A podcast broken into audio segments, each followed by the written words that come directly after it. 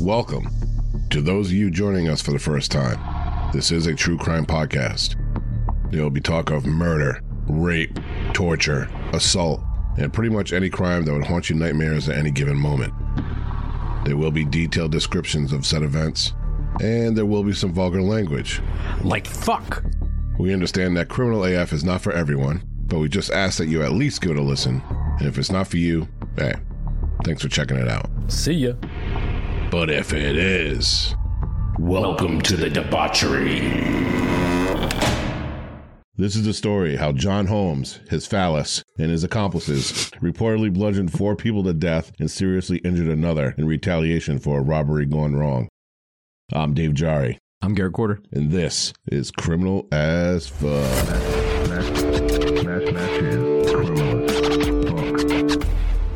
What's good, everybody, and welcome back to another episode of Criminal AF. Once again, I am Dave Jari, and with me, as always, is my co-host Garrett Quarter. How are we doing?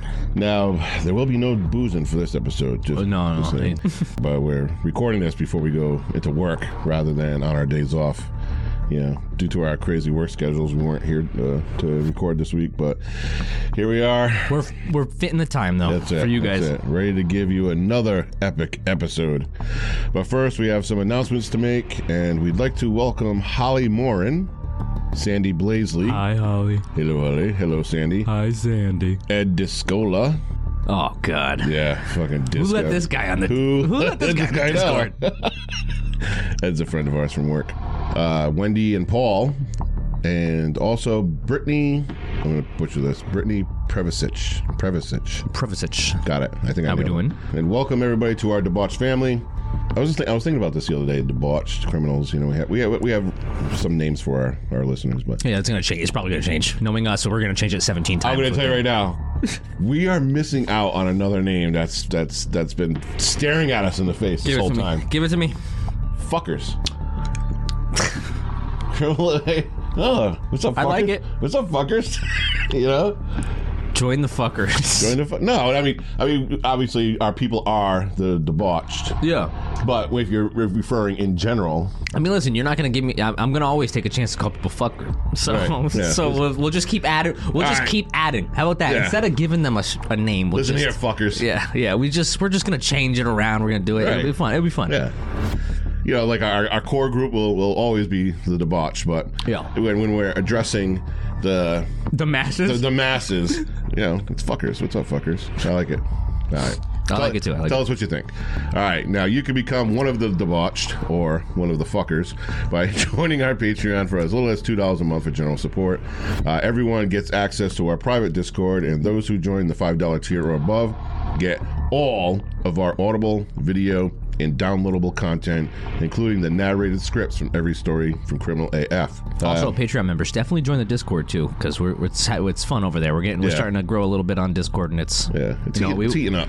Yeah, team up. You know, we, you can literally talk right to us. We Yeah. do episode um, episode recommendations, fuck Mary kills, would you rather's, all that stuff. Questions for, the podcast. I love the Would You Rather's. yeah, so just come on, join the Discord. The description's inside the Patreon when you get on it, and uh, come talk to us. Come hang out. Yeah.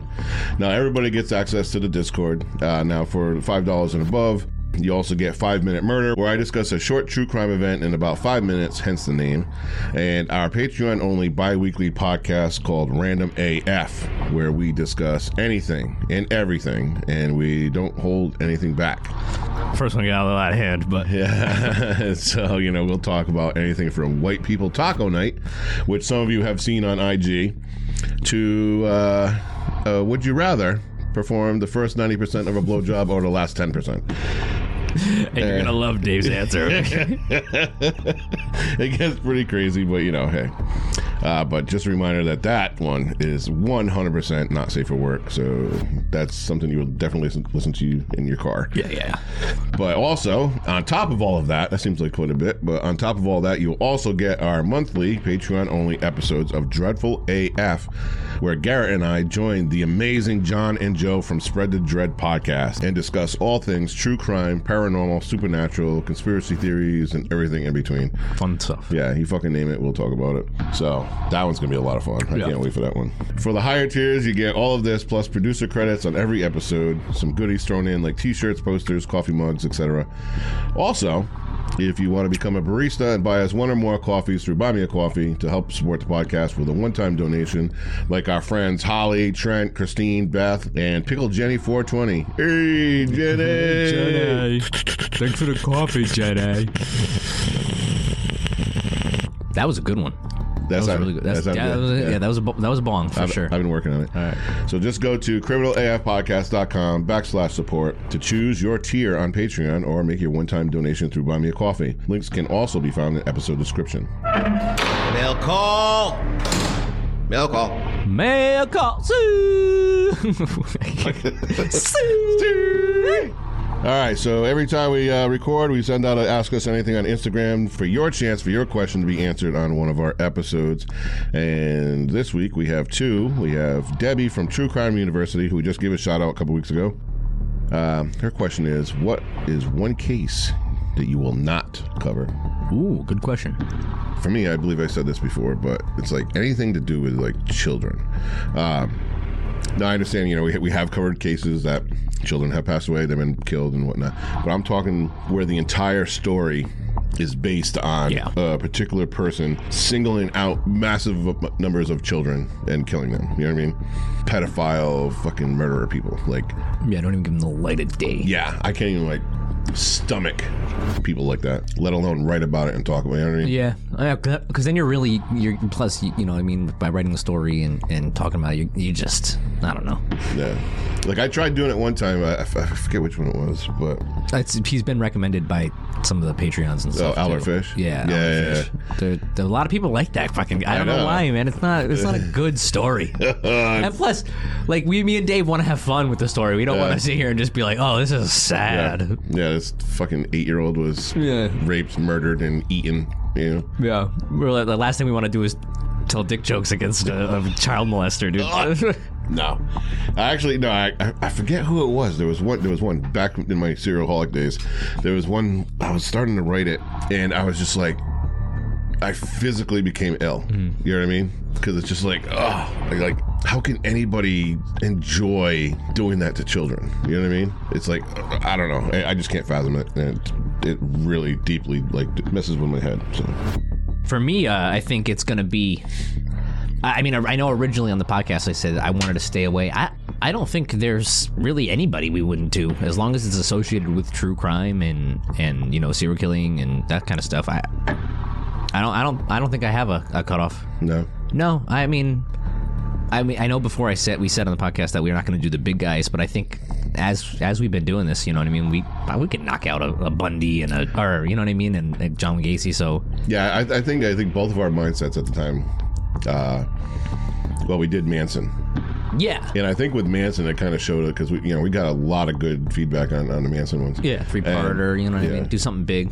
And I, I, I think after that, it's like, okay, maybe we can, maybe, maybe we can touch on things that a haven't been beaten to death. Yeah. You know, because I, I think we brought out a few kind of different aspects to the story that that's not overly discussed. You Yeah. know, like like the theory, the alternate theories, and stuff like that. And whatnot. Not, not the mainstream. Right. Yeah. So I, yeah, I think I think I, yeah, and I will agree after the Manson one. I kind of we could do anyone. It doesn't really.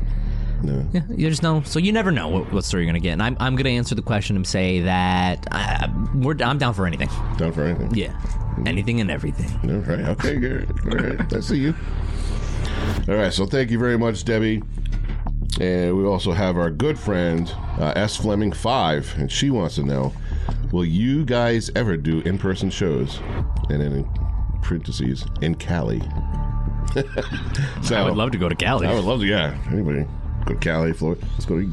In-person shows, live podcasts are tough. Um, I've gone to live podcasts. I've seen how it's done, and it, it can get kind of, it can get kind of weird You, yeah. because you're you're talking to the audience that's in the. You're not like I don't know. I've, I've seen it. It's it's definitely you have to have some sort of like extracurricular activities going right. on. You know. yeah. what I mean? You definitely have to we incorporate. need we need a t-shirt gun. We need like fucking we, we put ponchos out and smash f- fruit in front of people. Like there Right, has to be like I don't know. It's definitely something we would try. I, I think we, we've. I mean, we've discussed like, Right. I would renting love out to bar do, or yeah, something like that. I would love to do a live show. I would love it.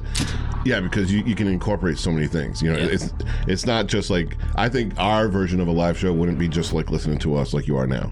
I think Yeah, it's, no, no, no, no. It's gonna be a lot more interactive, a lot more. You know what I mean? Dude, I'm telling you, I'm smashing a water watermelon. Watermelon in the front row. Who was it Gallagher? Gallagher. Come out in that crazy outfit. I know. But I will say this. But it'd be fun. There'd be fun bits. Yeah. You know what I mean? Yeah. We would definitely put our, our time into a live show. Oh yeah, yeah. I actually want to do. I, I, I threw it out there earlier. Uh, what was it, last month and a month before.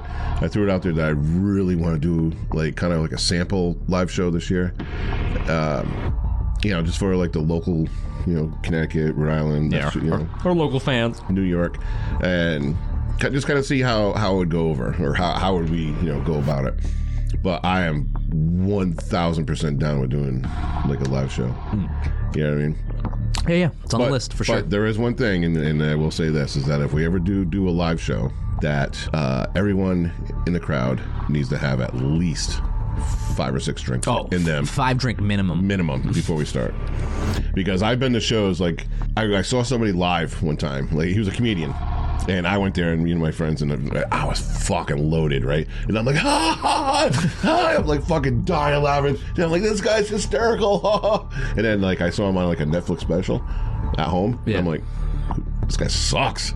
Yeah. So It's the atmosphere. it's the atmosphere. I've always said that. It's the alcohol. Yeah, it's the alcohol, the atmosphere. If other people are laughing, you're in a good mood. You're Right. you start laughing over Yeah. dumb stuff. Yeah. And if you don't drink, hey, there's edibles. So Yes, sir. but uh, yes, we will uh, hopefully in the next year, two years, uh, make our way out to California and do something. But yeah, I believe uh, S Fleming Five has has described to me where she is where she is in California. So we will definitely make a trip out there at some point. Promise, unless Pinkies. unless something happens. I can't. I can't. Knock on wood. knock, knock, knock on this bone skull thing. But yeah. So yeah, so thank you very much, Sling Five, uh, for your question. So yeah, every time we do an episode, we'll post Ask Us Anything on IG and keep those questions rolling in. Criminal AF will be back after this quick break. Dave, it's that time, baby. Let's go to Florida.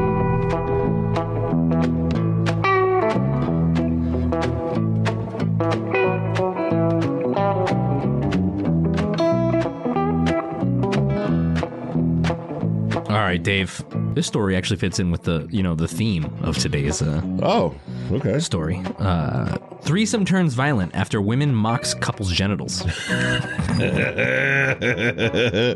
Marathon, Florida. Beautiful area, by the way. Yeah. A couple ended up in handcuffs, not the fuzzy kind, after inviting after inviting a disrespectful woman over for a threesome, according to police. According to Monroe County Sheriff's Office, officers received a complaint on March 6 from a woman named Della Draper. That sounds like a porn star. Della Draper, 29. That sounds fake. That's a fake name. Who claimed to have been beaten by a couple after she accepted an invitation to join them at their house for a sexual threesome. Citing arrest records, the smoking gun reported that Stephen Lopez, 31, met Draper, Draper while working as a taxi driver. Lopez said he was in an open relationship with Angela Vasquez, 20, and invited Dra- Draper over for sex with him.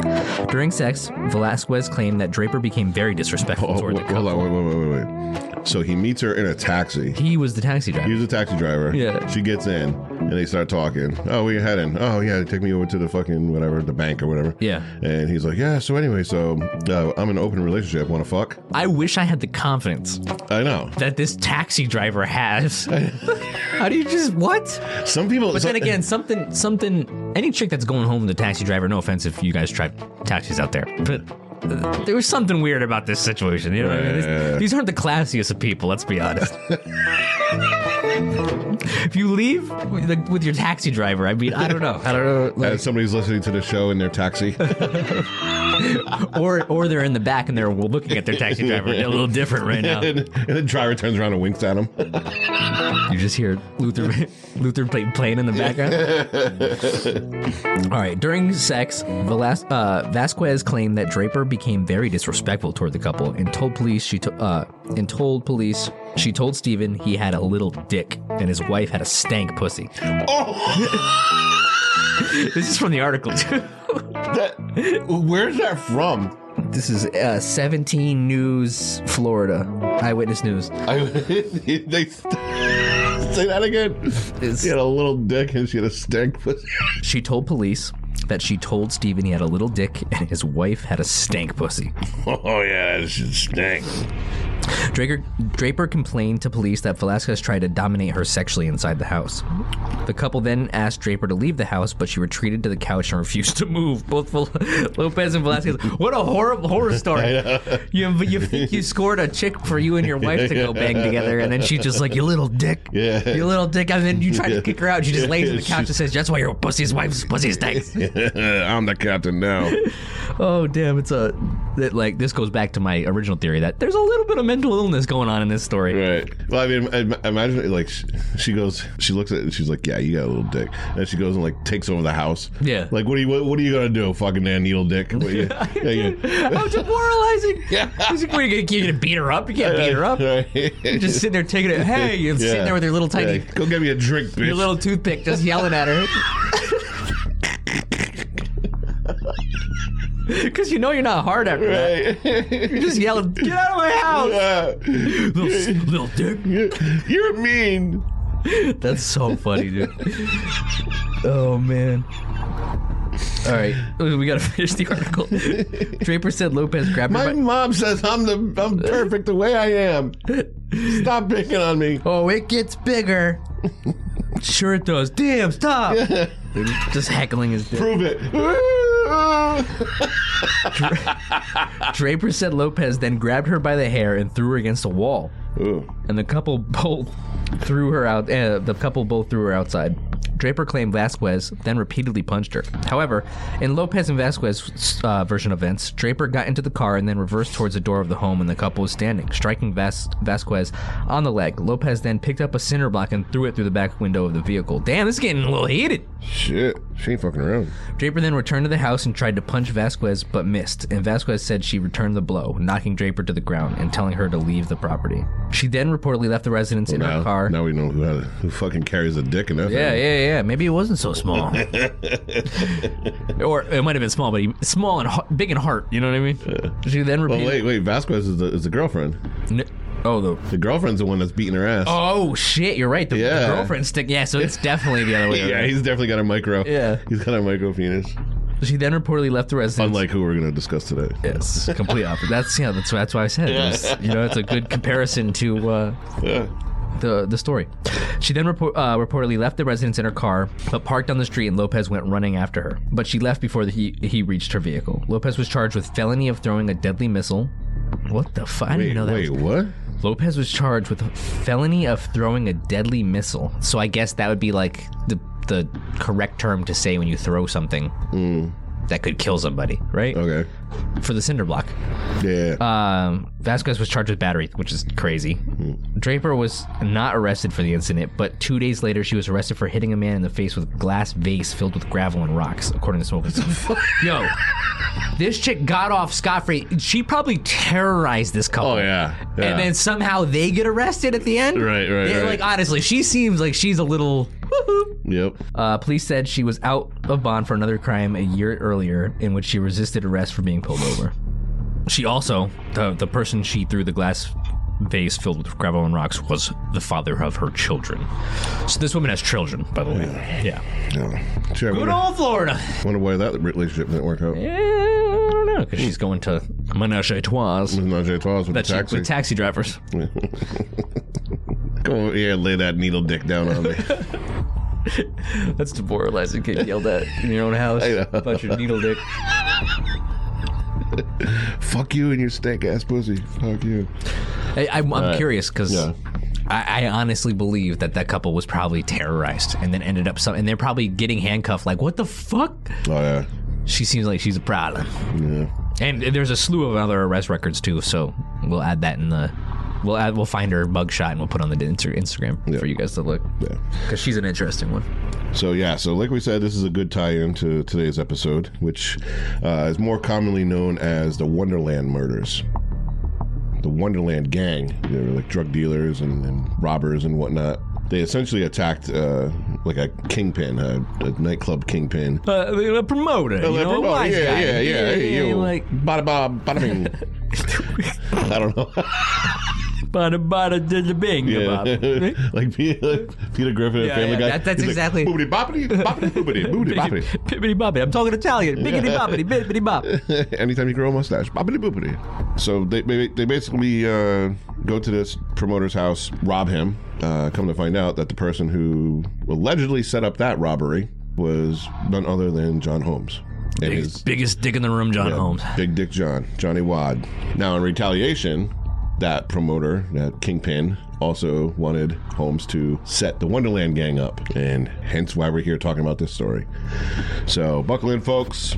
Lots of big dicks, lots of Porn stars, cocaine, 80s. It's Good time. Yeah, AIDS. Good time. It's all filled in there, and we'll start this off with chapter one.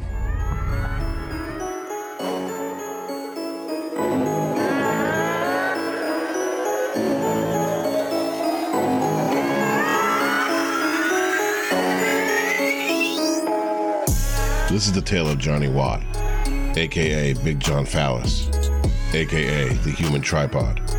His parents named him John Curtis Estes, but the name you may recognize is John Holmes, even if you don't admit to knowing it. John was an adult film actor who starred in over 2,500 films, but it wasn't his acting ability that made him famous. He was best known for having one enormous penis, with some stating it was as large as 16 inches. Toward the end of his career, however, John was known more for his dealings in the Los Angeles underbelly and his involvement in what would become known as the Wonderland Murders in July of 1981. These murders would involve a group of low level crooks named the Wonderland Gang, as they operated out of a row house on Wonderland Avenue in the Laurel Canyon neighborhood of Los Angeles. John was heavily involved in drugs at this time, both using and selling. It's interesting to note because John was never into drugs before his career exploded. But John and this gang were heroin addicted cocaine dealers. John was a reluctant accomplice. He knew he got mixed up with the wrong crowd, but he wanted to use his status to get drugs, and because of this, he was used, and he got swept up in the whole situation. John Holmes was a staple in nightclubs, as did anyone in the porn, heroin, cocaine scene of the 1980s. There are still nightclubs today, and people still go to them, but they weren't like they were back in the 70s and 80s. The nightclub was the place to be. John was popular with some of the owners of these nightclubs. He was Johnny Wadd, after all. A friend of John's introduced him to the owner of the Odyssey, Chris Cox. And then in turn, Chris introduced him to Eddie Nash, another important player in this story. Eddie owned several nightclubs, including the Starwood in West Hollywood. Eddie Nash also had a large stash of drugs, money, and jewelry in his house. Holmes knew it, and he decided to use this information to stay on the good side of the Wonderland gang. John, after all, needed to look after himself and feed off the endless supply of the drugs the Wonderland crew was giving him. And that's where things got messy.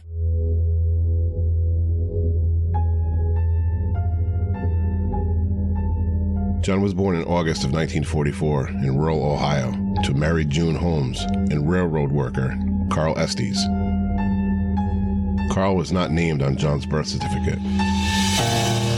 Mary had married Edgar Harvey Holmes, with whom she had three other kids Dale, Edward, and Anne. So Edgar filled the position of father to John. Mary and Edgar were married and divorced three separate times. His mother was a religious fanatic. She was a Southern Baptist, and she and her children attended church regularly. Edgar, however, was an alcoholic who would stumble around the house and even vomit on the children. Quite the contrast to Mary. To get away from this turbulent home life, John would frequently go spend time at his maternal grandparents' home, John and Bessie Barton. Eventually, Mary divorced Edgar for good and moved into a low income housing project in Columbus, Ohio. Mary and her children lived with a friend and their two children. The two mothers worked as clerks and waitresses to help support their children. When John was seven, Mary married Harold Bowman in December of 1951. The family then moved 17 miles away from Columbus to Pataskala, Ohio. Bowman was a good father until he had a child of his own with Mary. Bowman lost interest in his stepchildren and started to neglect them and put all of his efforts into his biological children. At the age of 15, John left home and enlisted in the United States Army with his mother's written permission. He spent most of his enlistment time in West Germany. He was honorably discharged in 1963. Holmes then moved to Los Angeles and worked jobs as a door to door salesman and an ambulance driver. That's where he met his wife, Sharon Gebenini, in December of 1964. Sharon worked as a nurse, and they married in August of 1965 after Holmes turned 21. In April of 1965, John was working as a forklift driver at a meatpacking warehouse. And because of the exposure to the freezing air in the large walk in closet, John began having severe health problems. His right lung had collapsed three times in the two years he worked there. Sharon also had health problems. In 17 months of marriage to John, she miscarried three separate times. This is where John Holmes became introduced to the world of pornography. He frequented a men's card playing club in Gardena. He met a photographer there who had stood next to him in the men's room urinal. He slipped John his card and told him he could find him work in the underground adult film industry. So John started posing nude for adult magazines and filmed an occasional stag film. John's career began to take off from there. He was part of an adult film series built around a private investigator named Johnny Wadd. These films were written and directed by Bob Chinn. Johnny Wadd was a hit, and people were demanding follow ups. A second film was made in the same year, named Flesh of the Lotus. John was arrested during this time for pimping and pandering because porn was still illegal. Even though successful films such as Deep Throat, Behind the Green Door, and The Devil and Miss Jones were being made, the legality of it all was still being contested. John avoided prison time by becoming an informant for the Los Angeles Police Department. In the late 1970s, John was earning as much as $3,000 per day as a porn actor. Started having an increasing problem with cocaine and freebasing around this time. This caused problems with John holding an erection and was flaccid and the movie insatiable. John's career began to flounder, but he still needed to make money to support his drug addiction. So he started selling drugs for gangs, prostituting himself to both men and women, and committing credit card fraud and various acts of petty theft. He met and groomed 15 year old Dawn Schiller. He was abusive towards her and forced her into prostitution to support his addiction. He was so abusive towards her, he even beat her in public. John also turned to performing gay porn in order to make money. His popularity was waning, and this was a way to keep earning money. He starred in a homosexual movie called The Private Pleasures of John C. Holmes and other various stag films with him performing anal sex with men. I will say, like, to, to kick this whole thing off, is that drugs can really f- fucking ruin your life, You can easily go down the wrong path. right? Because, you know, like, he, he had his entire career, you know, in the porn industry. Like, he was the guy. You know what I mean? Like, the man. And then he gets hooked on, like, heroin and coke and fucking, Well, I mean, it's, it's a snowball for sure. yeah. Coke's all fun. You go out you with your buddies, you're doing some mm-hmm. coke in the yeah. bathroom, and you know what I mean. It's rock the- hard. The rich, Rock hard. Yeah, the ri- the the rich people drug, and then once you try that sweet sweet heroin, you're gone. Yep. You're fucking done. Done. Teeth are gone. Look at even even you look, look at Motley Crue, right? Or like a- anybody in those during that time period, Yeah. like. They were good. They were smooth sailing Yeah. until fucking heroin came Until the along, heroin and then came, yeah. all, they just the whole fucking sh- the whole show just fell apart. Yeah. Although I will say that uh, uh, Nirvana Unplugged, Yeah, the probably hands down the greatest uh, acoustic set in history. But yeah, he was he was He was definitely on. fucking loaded. Yeah, yeah, of course. loaded. yeah, but you're talking about another another And so is creature. uh, Lane, uh, Lane Staley. yeah. Have you seen uh, Alice in Chains Unplugged? No, I haven't. Oh, you have to watch that. A, it's fucking fantastic. B, Lane Staley, he can't even keep his eyes open. He's falling asleep while he's singing. He's just like, but yeah, boy, he's on point. Yeah. It's fucking muscle memory, Yeah, at that point, you've probably done the song so many Yeah. times. You don't. Even, you could do it. You could do it in the fucking heroin days. dude. He is fucking wasted. I think it's relatable too. I think everybody, every, everybody that's listening, everybody knows somebody who struggled with Oh yeah, drug addiction. So 100%. it's it's it's Yeah. almost this weird familiar thing. Right. You know what I mean? Yeah, Kind of like a collective have an ex- have an experience or know somebody that went to high school with who died or OD'd from dub- like right. it's yeah. Actually, I'll double down right now. Ready? The '80s sound fun, dude. I mean, I don't think I would have survived the '80s, especially if I was successful. Yeah, I don't think I would have. I would have been in the club uh, getting it on the Right. dance floor, full button-down shirt, gold chain, fucking. yeah. Well, look how many people. Look how. look how many people from that from that fucking era are, are going. I mean, Corey Feldman. He's Yeah. he's still struggling. You know, he's still hanging around, but all of his friends are dead. Yeah. Imagine get survivor's remorse. I know. Just, just from the '80s. The '80s gave you survivor remorse. I know. Now he's giving. Now he's putting out bangers on fucking Instagram. You see that? You see the? No, I didn't. You didn't see the banger I posted? No. Fucking Corey Feldman. No. Oh, you gotta watch it. It's All fucking. right, I mean, I'll, I'll get on it. Oh yeah, shit's hot. It's gonna be a new theme song. Oh wait, yes, I did see that. Um, uh, I'll, I'll, I, the shit I didn't know that was. I didn't. I didn't know that was Corey Feldman. Is it Corey? Hel- You know, Corey Haim. Corey Haim's the one that died, right? There was the two Coreys from the '80s. I don't know. They were like popular. They were like in every fucking movie. That, the the hair. That's all I remember. The hair. The hair was magnificent. He's still trying to dress like fucking Michael Jackson after he'd been molested by him for years. It's kind of sad. Yeah, like that's his thing. He's the dude's like Well, fucking. dude, I mean, Michael. Dude. We could go on an hour podcast about Michael. To be Uh, honest with you, the dude fucking. they all loved him. That was their. They, they loved Uh, him. no, yeah. Davy. Davy, I mean, look at your butthole. bend over. Fucking sick fuck. All right. Uh, yeah, no, the '80s. The '80s was was wild. It was a wild time. Yeah, well, yeah, hundred percent. If if we were famous in the '80s, young teenagers, early twenties, bro, we'd be fucking wasted all the time, fucking I'd be in the club. fucking all the time. Get it? Yeah, but you gotta be. You have to be. It's almost like it's not. It's sad when you're not successful. Then, you, then, you're just then you're just on a street. Yeah, then you're just on a fucking bender. It's it's only glamorous when you're like successful. Right, you're yeah. a porn star. You're in the, Yeah. the, the club scene. You're at the Scorpion Lounge. Yeah, you're in, fucking- on uh, Sunset. You know what I mean? Like you, you gotta be. You're fucking River Phoenix. I don't want to be. I don't want to be in a small town bar in the '80s getting fucked up like a weird like a. yeah, I want to be River Phoenix walking out of the Viper Room. Yeah, yeah, yeah, and yeah. fucking dive or overdose on the sidewalk. Yeah, like that would be like that's glamorous. You know the Hollywood elite right there. Yeah. but yeah, if you do that in fucking Plainfield, fucking Connecticut, Yeah, yeah, yeah, you're, you're just you're just, sad. You're just fucking sad. It's like heroin too, though. If you go, it goes it goes hand in hand.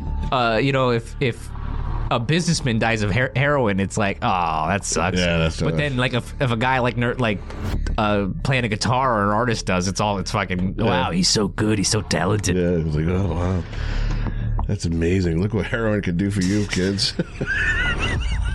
It's all perspective, boys. That's it. Boys and That's girls. it. Okay, so now I know why he uh, ended up turning to drugs later in life.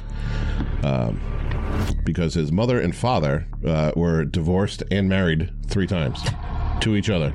Yeah, it definitely seems like a hostile uh, Right. home environment there. Yeah, and she's like a rel well, there you go, rel- religious fanatic. You think when he was like doing his altar boy privileges, he stood up in front of the, the whole communion and Let his dick hang. His, it was his dick, the dick print showing in this in his white little dress. The fucking priest was sweating. He's like, Jesus Christ, get this guy off the stage. no, he's sweating like I can't wait for this sermon to be over.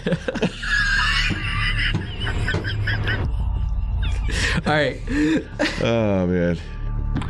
But yeah, his his mother fucking was all wrapped up in the fucking. She was a Southern Baptist, and are they the ones that speak in tongues? Southern Baptist. Uh, I know the. I think uh, it is No, uh, maybe they do. because those fuckers are crazy. I mean, I, I would be doing. Well, let me tell you a story. When I was in eighth grade, I was I dated this girl, and her her parents were uh, what they consider uh, like they're called born born again Christians. Yeah, yeah, the ones that talk in tongues. That's it. Yeah. And, and they, they flat out told me I'm 14 years old if you want to date our daughter, you have to come to church with us.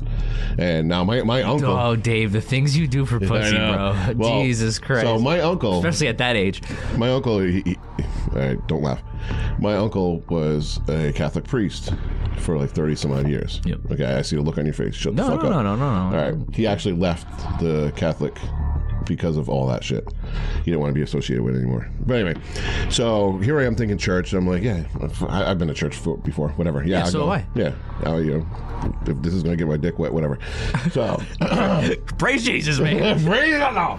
So uh I go to this church and it's fucking weird because it's not like what I'm accustomed to. you no, know? they're, they're slapping people with the Holy Spirit. Right. You know, they got the whole band up there and they're, they're doing that. You ever see those?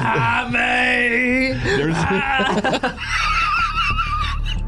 Fucking with that Naruto, whatever. Naruto? Yeah, Oh, what is don't that? butcher my boy like that. That was, that was Dragon Ball Z. Oh, Dragon Ball Z, Yeah, yeah, okay. yeah, close. Um, so you ever see those videos where they're like dancing on stage and, and people just like falling over? Yeah, yeah, yeah. You know? Ah, yeah. Yeah. Yeah, and that's what And it is. like the wave goes through the whole crowd. Yeah. Like the whole pew just starts falling over. I'm fucking sitting there and I'm like watching this and I'm just like shell shocked. Like this is like Do a- you, did you, is there a moment where you think it's real? Like you really think that like they're throwing out Holy Spirit never- bombs and shit? No, not not at all. So I'm sitting there and I'm just like, what the fuck? I'm in such a culture shock because Yeah, I've yeah. never witnessed this before, right?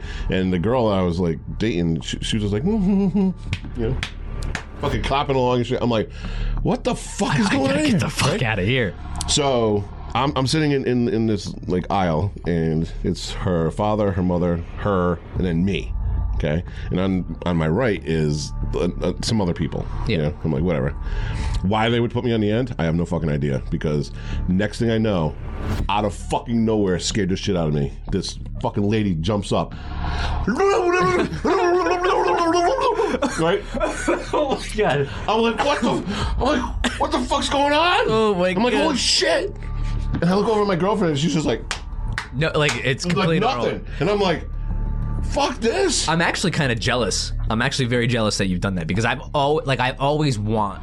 I want. I, I want to try everything. I want to go to. I want to go to a, like a, uh, a Baptist church that speaks in tongues like Yeah, that one. The born yeah. agains. Yeah, I want to go to Salem Mass and go sit in a black a satanic church. I want to. I want. Oh, yeah, yeah, I just. I want to go there just to see. I would love to be in the the Mormon fucking through the veil um ceremony where they wear the bonnets. Yeah. I just want to go hang out. I just want to listen. Like, oh, this is this is this is it. Yeah. What's behind the veil, dude? I want to see. How much money do I have to donate to get behind the veil? Let me know. I know. I just find that stuff so interesting. Yeah. I'm jealous. So usually, when, whenever you read a story and in the you see the two words religious and fanatic put together, Yeah. you know something's going to be horribly wrong. Now, now, now, the fucking thing that cracks me about, up about this is that you, you have the mother who's a fucking religious fanatic, quote unquote, like we said, and then you have a stepfather Who's an alcoholic? who is a fucking belligerent alcoholic who's throwing up on the fucking children. Is, but isn't that how that works? There's, but you know what I mean? Like, is it? Yeah, so you, you here. gotta, you gotta have a little faith to get through your day when your husband, your husband is throwing up on the kids. Like, there's gotta, you just kind of gotta give yourself up. You know what I mean? Just hope. Let's pray. Let's get, let's get this salvation thing because this life sucks. You know what I mean? It's kind of like. Going over there like here, put, put your coat on. fucking puke down their fucking back. Oh, my god. that's fucking horrendous. Oh. And, you know, and, and, and here's another aspect of it. Now, the the, she, the mother remar- remarries. Apparently, this guy is like a really like a legit fucking good dude. You know, accepts her children as his own, which I mean, you should. You're you're whenever you get with someone who has kids, you're you're accepting the whole package. You're not, sure. you know what I mean. But you see this happen a lot. Like once they have their own ch- their own child together, The, the, the other kids are the redheaded stepchild. Right, yeah. They kind of get pushed to the wayside.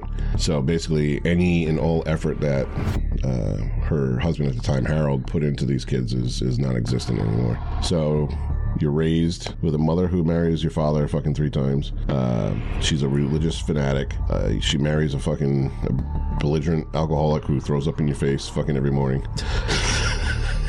you live with your grandparents who pretty much probably don't really care. Bouncing all over the place. Right. Too. Marries another man. So so as we're reading this, she's married five times. Kids are all over the place. And by the time they're old enough, nobody cares anything about any of them. You know what I mean? I mean, I, I can understand why he uh, enlisted in the army at Right. 15. He was just like, I got to get the fuck out of this place. Right. And his mom's like, sure, here you go. Shoot. Have fun in West Germany. Which is pro- was probably great for him. All right. So I'm just gonna put this out there. So you're 15, 15, yep. and You're in the fetish capital of the world. you're in a fetish in West Germany, and you have a fucking allegedly self-proclaimed 16-inch penis. Is it so? There's got to be reference. There's got to be. There's got to be facts here. Well, if you go into Discord, ladies and gentlemen, Discord push, uh, there is a link to The uh, picture? the picture. Oh, hold on. Let me check this out real quick. It's uh, they don't call him uh, the human tripod for nothing.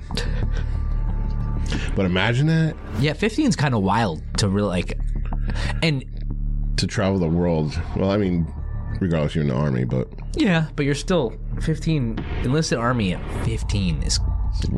I'm trying to think of what I was doing at 15, and it definitely wasn't anything. uh, I was going to a fucking uh, born again Christian fucking church, getting fucking trying to get pussy. trying to get a lady while this lady's like screaming jabba jabba jabba uh, in my ear. jump, jump, jump, do it. Jabba the Hutt. Misa.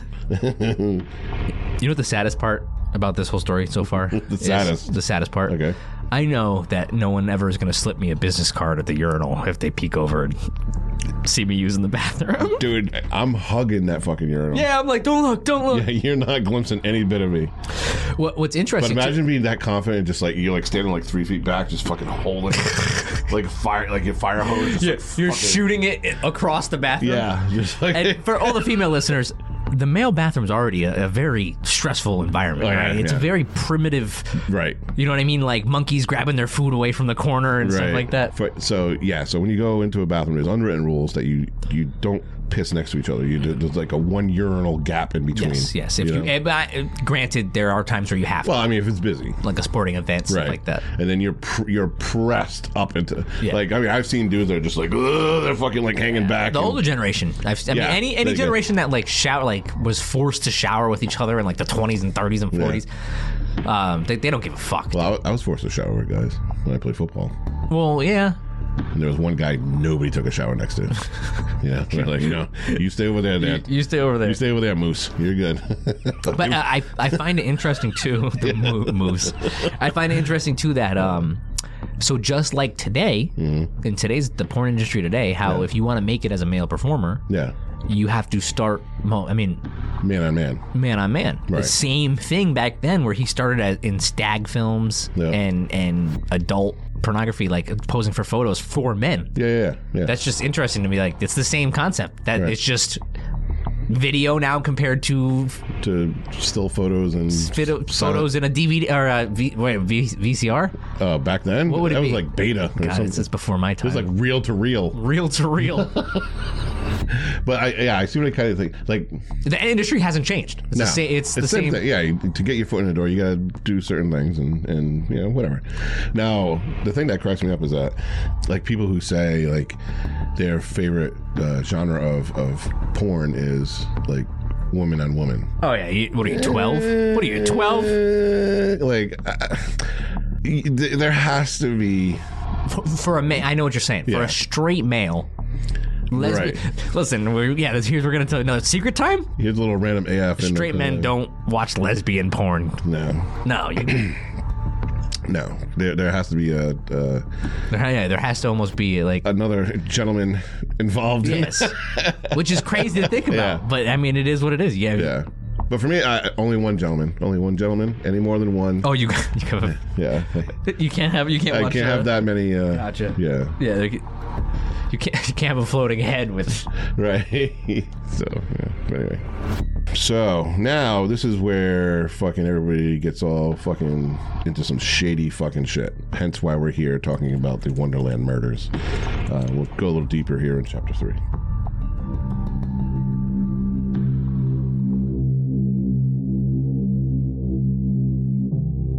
His connections with Chris Cox and Eddie Nash were the beginning of John's major crime problems. John frequently sold drugs for the Wonderland Gang. Notable members that John was associated with were Ronnie Lee Launius and David Clay Lind, and their wheelman, Tracy McCourt. John was falling out of favor with the gang because he was using more drugs than selling. In order to get in their good graces, he told the gang of Eddie Nash's stash of drugs, jewelry, and money. Holmes told Launius and Lind about the stash, and he helped set up a home invasion and armed robbery that was committed on June 29, 1981. At Nash's home, Launius and Billy Deverell disguised themselves as police officers. They led fellow gang members David Lind and Tracy McCourt into the home, where they handcuffed Nash and his bodyguard, Gregory Diles. During the robbery, as Nash was being made to open the safe, Lind accidentally shot and wounded Diles. The pair walked away, unrecognized, with 1.2 million in illegal drugs, cash, jewelry, and arms. The Wonderland gang had just sold Nash the guns just a few days earlier.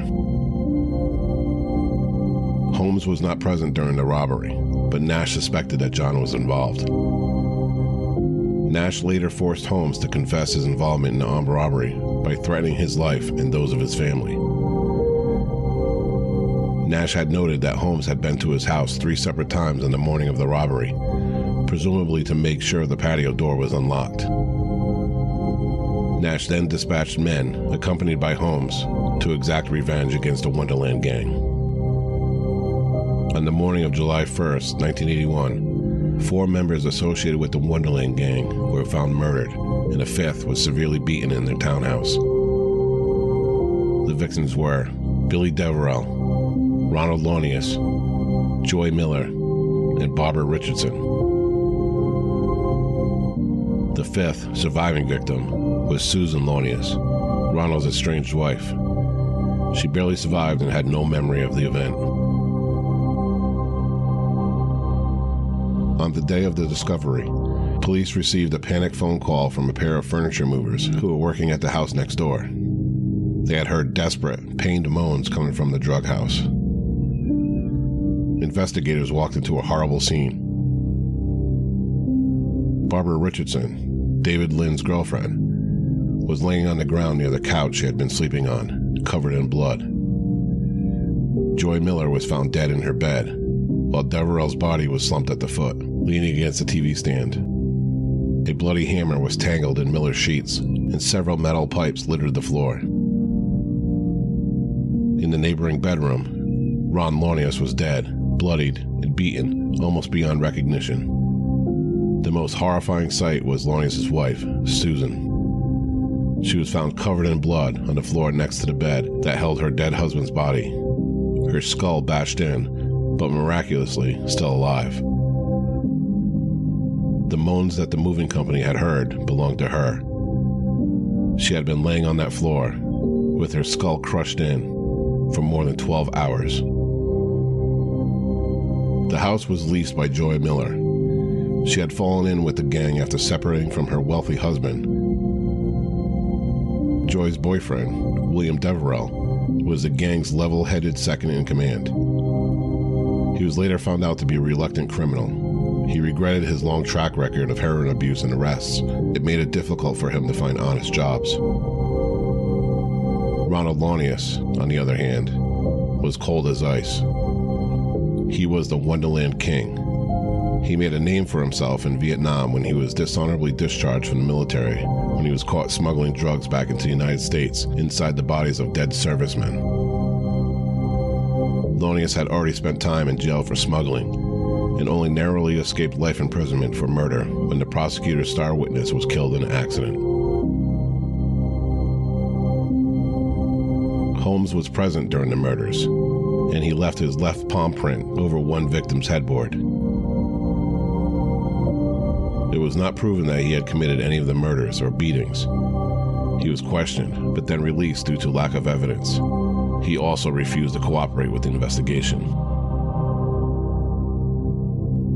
Holmes went on the run, and after five months, he was arrested in Florida on December 4, 1981, by former LAPD homicide detectives Frank Tomlinson and Tom Lang. John was extradited to Los Angeles, and in March of 1982, was charged with personally committing all four murders. But after a three week trial, Holmes was acquitted of all charges, except for committing contempt of court on June 26, 1982. The murder trial was a landmark in the history of American trial procedure, as it was the first trial in which videotape was introduced as evidence. Eddie Nash was suspected of murdering the gang as revenge, and he was questioned and eventually arrested. He was charged with planning the murders, but Nash was saved by a hung jury. Just one juror stood between Nash and a guilty verdict. Eddie Nash walked free until the year 2000, when he was charged with drug trafficking and money laundering.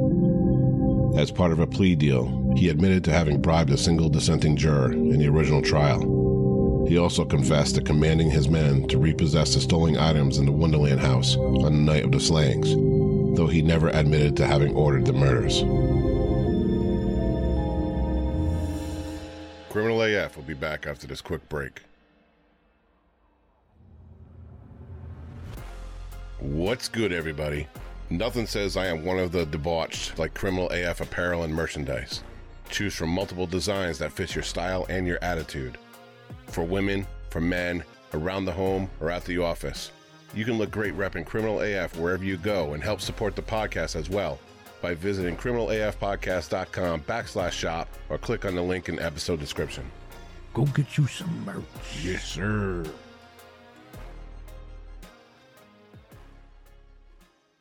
So now, to kick this off, uh, John Holmes is now interacting in all aspects of the seediness of fucking Debauchery. Hollywood. Debauchery, yes. Um, you know, like we talked about before. Now he's getting involved with the Wonderland gang. He's he's, he's basically an associate associate of them, selling drugs for them, and at the same time, he has connections with you know, like I said, this is late 70s, early 80s. Nightclubs are the fucking hot thing. So now he's trying to keep his relevancy in the fucking nightlife, you know? And this is where he meets Eddie Nash and Chris Cox. This is like the the the start of like influencers getting paid by clubs to come in and hold the bottle up in a sign. Right, yeah. Yeah, with the little fucking VIP corner. Mm-hmm. Yeah, yeah, yeah. Come party with Paris Hilton. Remember that? Yeah, it was it was like Paris. Jersey and- Shore too. Jersey Shore, they made a fucking living off yeah. of club appearances and stuff like that. Back in the day when Kim Kardashian was uh, Paris Hilton's fucking purse holder. Personal assistant. with all, all this stuff now now becoming you know intertwined, uh, John starts falling out of favor with the Wonderland group, the Wonderland gang. what a crappy name for a gang. What, well, it's the street they were on. That was the name of the street. Again, but they, You know, they're not even a gang. I know. Let's be honest. the fucking Wonderland gang. They- I feel like it's like West Side Story I out here. they're They're, dancing. yeah. they're snapping outside Yeah. fucking We- West We Hollywood. have a we have a rumble later on with Sesame Street. yeah. got some gay porn members. Yeah, What the fuck kind of gang is this? I mean, they are though. They, they, they do got a couple bodies now. Yeah. So So basically, to keep in their good graces and to maintain his fucking healthy drug appetite, he's like, "Hey, I know a nightclub promoter who is fucking loaded with money, guns, Drugs, drugs, jewelry, need. fucking everything." So let's uh, we say we uh, team up and, and and get this. You know what I mean? And this is almost like a Keystone Cops version of a fucking robbery. You know. yeah, I know. I, I know what you're saying.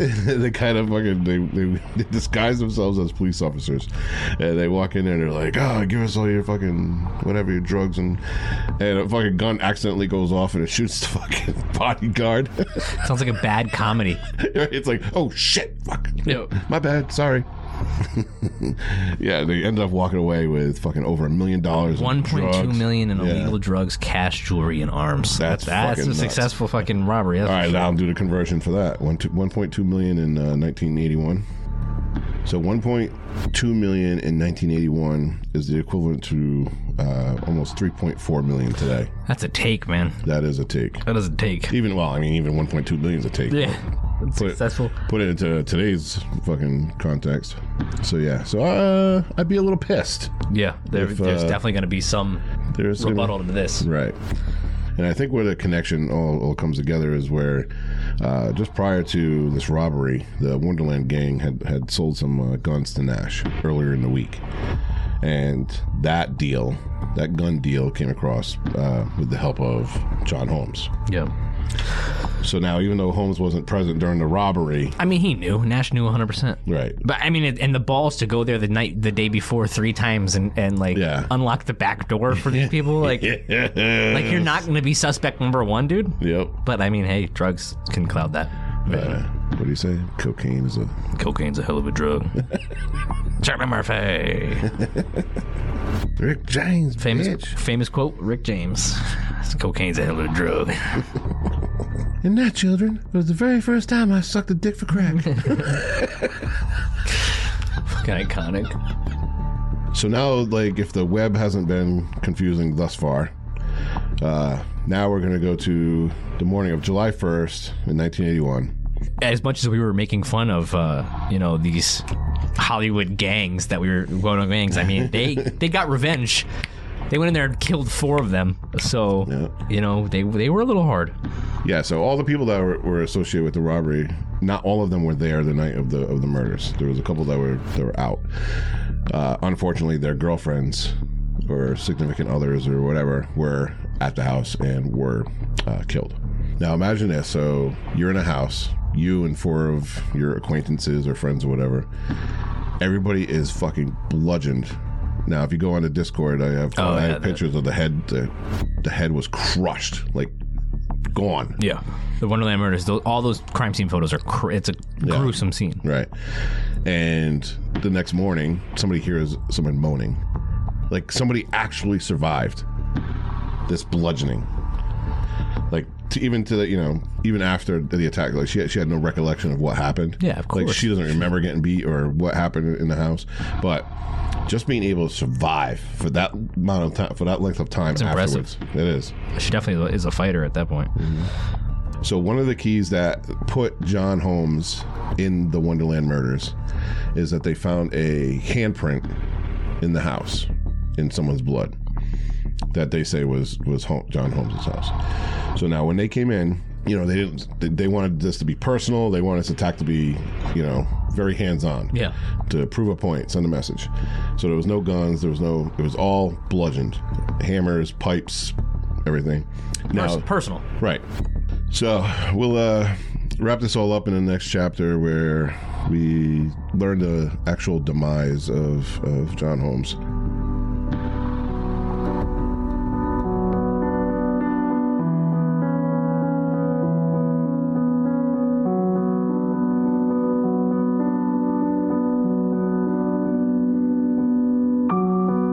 John was released from Los Angeles County Jail for contempt of court in November of 1982, he quickly resumed his film career with a new generation of porn stars.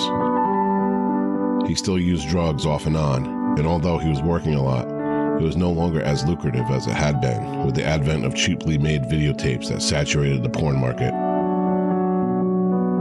Most of his films that he made in the 80s were little more than just cameo appearances. In February of 1986, Holmes was diagnosed as HIV positive.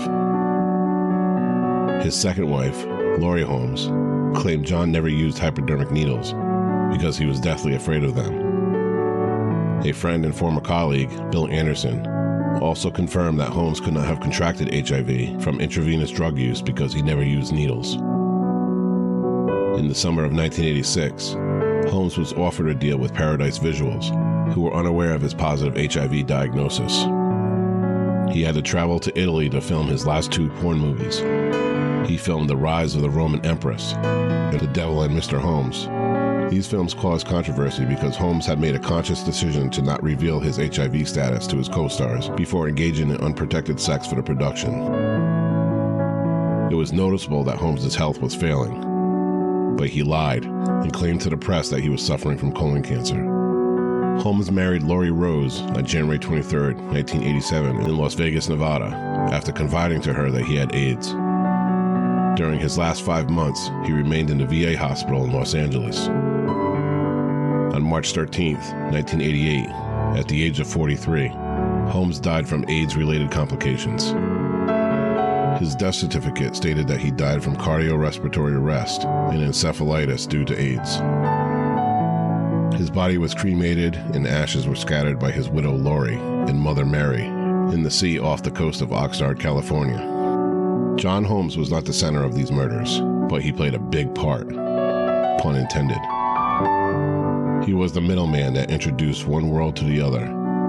The drug dealing gang and the nightclub owners' worlds were brought together by this one man, who happened to be a porn star. It sounds like a perfect mafia movie, but it was true life. Movies were loosely based off of this story. The 1997 movie starring Mark Wahlberg, Burt Reynolds, Julianne Moore, Heather Graham, and John C. Reilly was one movie made from the story of John Holmes and the Wonderland Gang.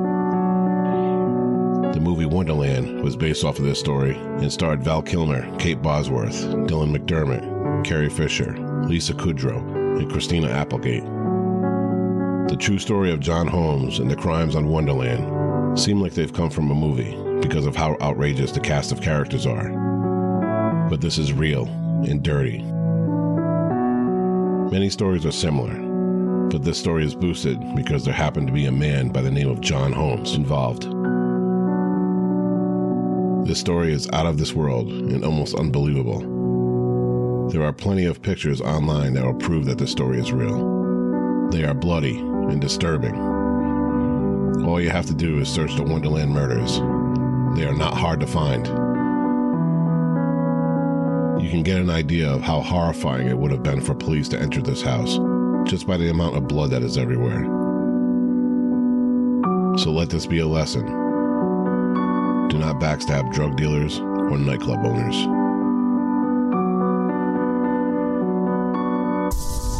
No, I, I think it's a fitting end for Holmes for all like him getting off so many times that something finally caught up and got him. Yeah. He was he knowingly had HIV and he went and filmed two more porn t- porn movies and Yeah. didn't disclose it. Unprotected. Un- yeah. That's that's a horrible individual. Mm-hmm. And and that was when AIDS was a death sentence. Oh yeah. There was no Yeah. There was no Magic medicine. Johnson pill. There was none of that stuff. You would you would die. Yeah. Like Yeah. And at that stage, you know, they're like, obviously he's shedding like tons of fucking weight, and he just looks very, he looks unhealthy, and he's still fucking performing with un- unprotected, you know, sex. well, not only did he have AIDS, he had colon cancer. Well, no, that's what he told people. You know, people like, "Hey, uh, John, you don't look too fucking healthy. Uh, we hear rumors that you have HIV." He's like, "Nah, it's it's colon, it's Colon cancer. cancer. Yeah, don't worry about it." And then he goes on to get fucking married. I mean, you can definitely say that John Holmes had a life. You know, he, definitely he- in the yes. short forty-three years that he was alive, he went out with a like yeah, he. Li- I mean, you could say he lived life to the fullest. You got fucking porn star, coke habit. You killed people, well, allegedly. allegedly. Allegedly killed people. You got in gang wars. Like Jesus, man. So have have you ever seen Boogie Nights? No, I've never I've heard. I've heard stories of it. I heard that was like Yeah. the Boogie Nights was the um the risque film of that time. Right. Yeah, yeah and, and apparently it's all about the Wonderland gang murders. But here's a little here's a little tidbit about about the movie. I guess uh, during filming, because Mark Wahlberg he wears a, a prosthetic Dick. dick. Yeah. And I guess at some point during the filming, it got stolen or misplaced, or they couldn't find one. Right. So luckily, there's a sex shop, like a like a production, uh, porn production place, like whatever. Of course, that it's L- it's LA. Right. That was down the road. So they went there and they were like, you know, hey, you know, we needed a We need a prosthetic. dick. We need a dick. ASAP. And they're like, yeah, no problem. So they go into this room, and it's just a, a fucking room filled with fake dicks Yeah. like just everywhere. And come to find out, like I didn't know this until I heard this story, but like all the things, all the penises that you see in those movies, are fake. like how many of them are fake? Like they're not really. Most. I mean, most penis, even tits. They even do. They do fake tits. If as long as it's. I mean, a, a focus shot. If it's a close up of like a, an a an actress, they'll use like she really does go topless. But if there's like a, a whole bunch of boobs and ass and dicks in the background of a shot, they use fake fake prosthetics. yeah, So like yeah, there's set rooms. There'll be prop rooms full of fake dicks in, in like a raunchy movie. yeah, interesting. You know, also like with Boogie Nights and what the other movie uh, with Wonderland, um, they kind of glorify that time. They they kind of glorify you know the the seediness of of that era and and the actions that were going on but i encourage everyone, if you if you if you are a Patreon member, go to our Discord and go to crime scene photos and videos.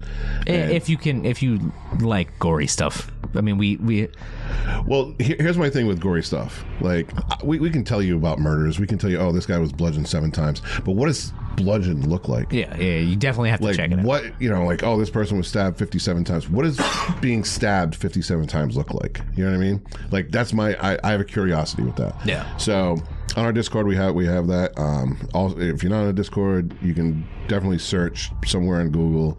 Uh, they have videos of the crime scene from the Wonderland murders. I encourage everyone, if you're listening to this, to go find that and watch it because this is not glorified. This is pure fucking evil. yeah, it's re- retaliation. You know what I mean? So, like, yeah, we can talk about it. We can laugh, ah, John Holmes, ah, his dick, ah, you know, all this other kind of stuff. But when you really get down to the to the knit and grit, you know, It was still a horrific murder. it's fucking awful. In this story, yeah. Right. Yeah. Uh, I love the way your sister ended the story in this uh, with a lesson to do. let this be a lesson to not do business with gangs or nightclub owners. Stay the fuck away Oh, that's funny. because you never know. You get wrapped up in the wrong shit. All right, so that'll wrap it up for Johnny Wadd in Wonderland. Uh, before we go, if you like what you heard, go to Apple Podcasts, Spotify, or wherever you listen to podcasts and leave us a review. And don't forget, you can become one of the debauched by joining our Patreon for as little as $2 a month for general support.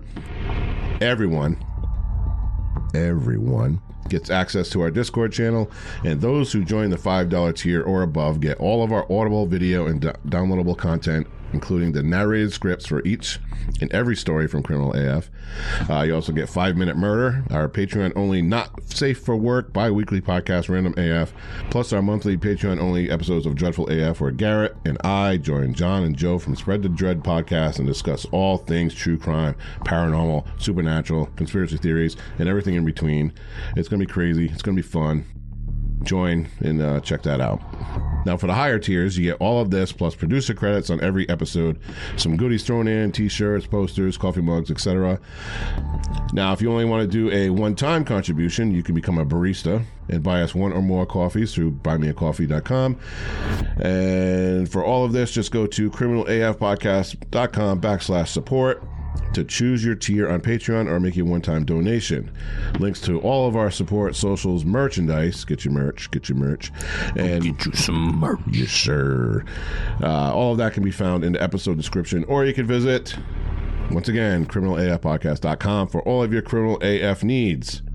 Signing off from Studio Chloroform. Keep your head on a swivel. And take care till next time. Now, give me our theme music. See ya. Executive producers for this episode are Christine Rivera, Beth Davis, and Dusty Jay Hicks. Associate producers are Paul Hodge, Noah Schultz, Brooke Morgan, Shantal Cieslak, Jay Rawlings, Terri Burke Wolin, and Bethany Cooper.